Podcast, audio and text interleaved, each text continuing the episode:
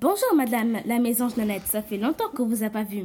Bonjour, monsieur le vétérinaire. Oui, il me semble que ça fait six ans qu'on s'est pas vu. Alors dites-moi, êtes-vous toujours sédentaire comme on me l'a dit? Oui, je le suis toujours. Je passe toute l'année sur mon territoire de reproduction. Alors, êtes-vous toujours en couple avec votre mari?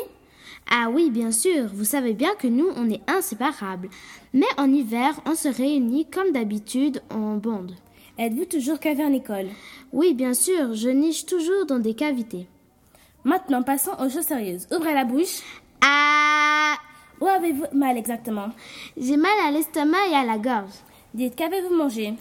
Comme d'habitude, en hiver, j'ai mangé principalement des graines et des noisettes.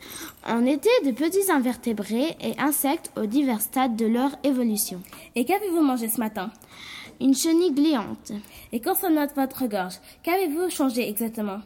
J'ai perdu ma voix titchée et je n'arrive plus à faire le cri bref, tel un pistier. D'habitude, je zinzinule et mon chant est mélodieux, une sorte de rorade, rorade, rorade.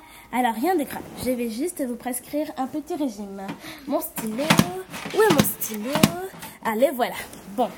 Alors, ne pas dépasser trois insectes par jour pour vous éviter des indigestions.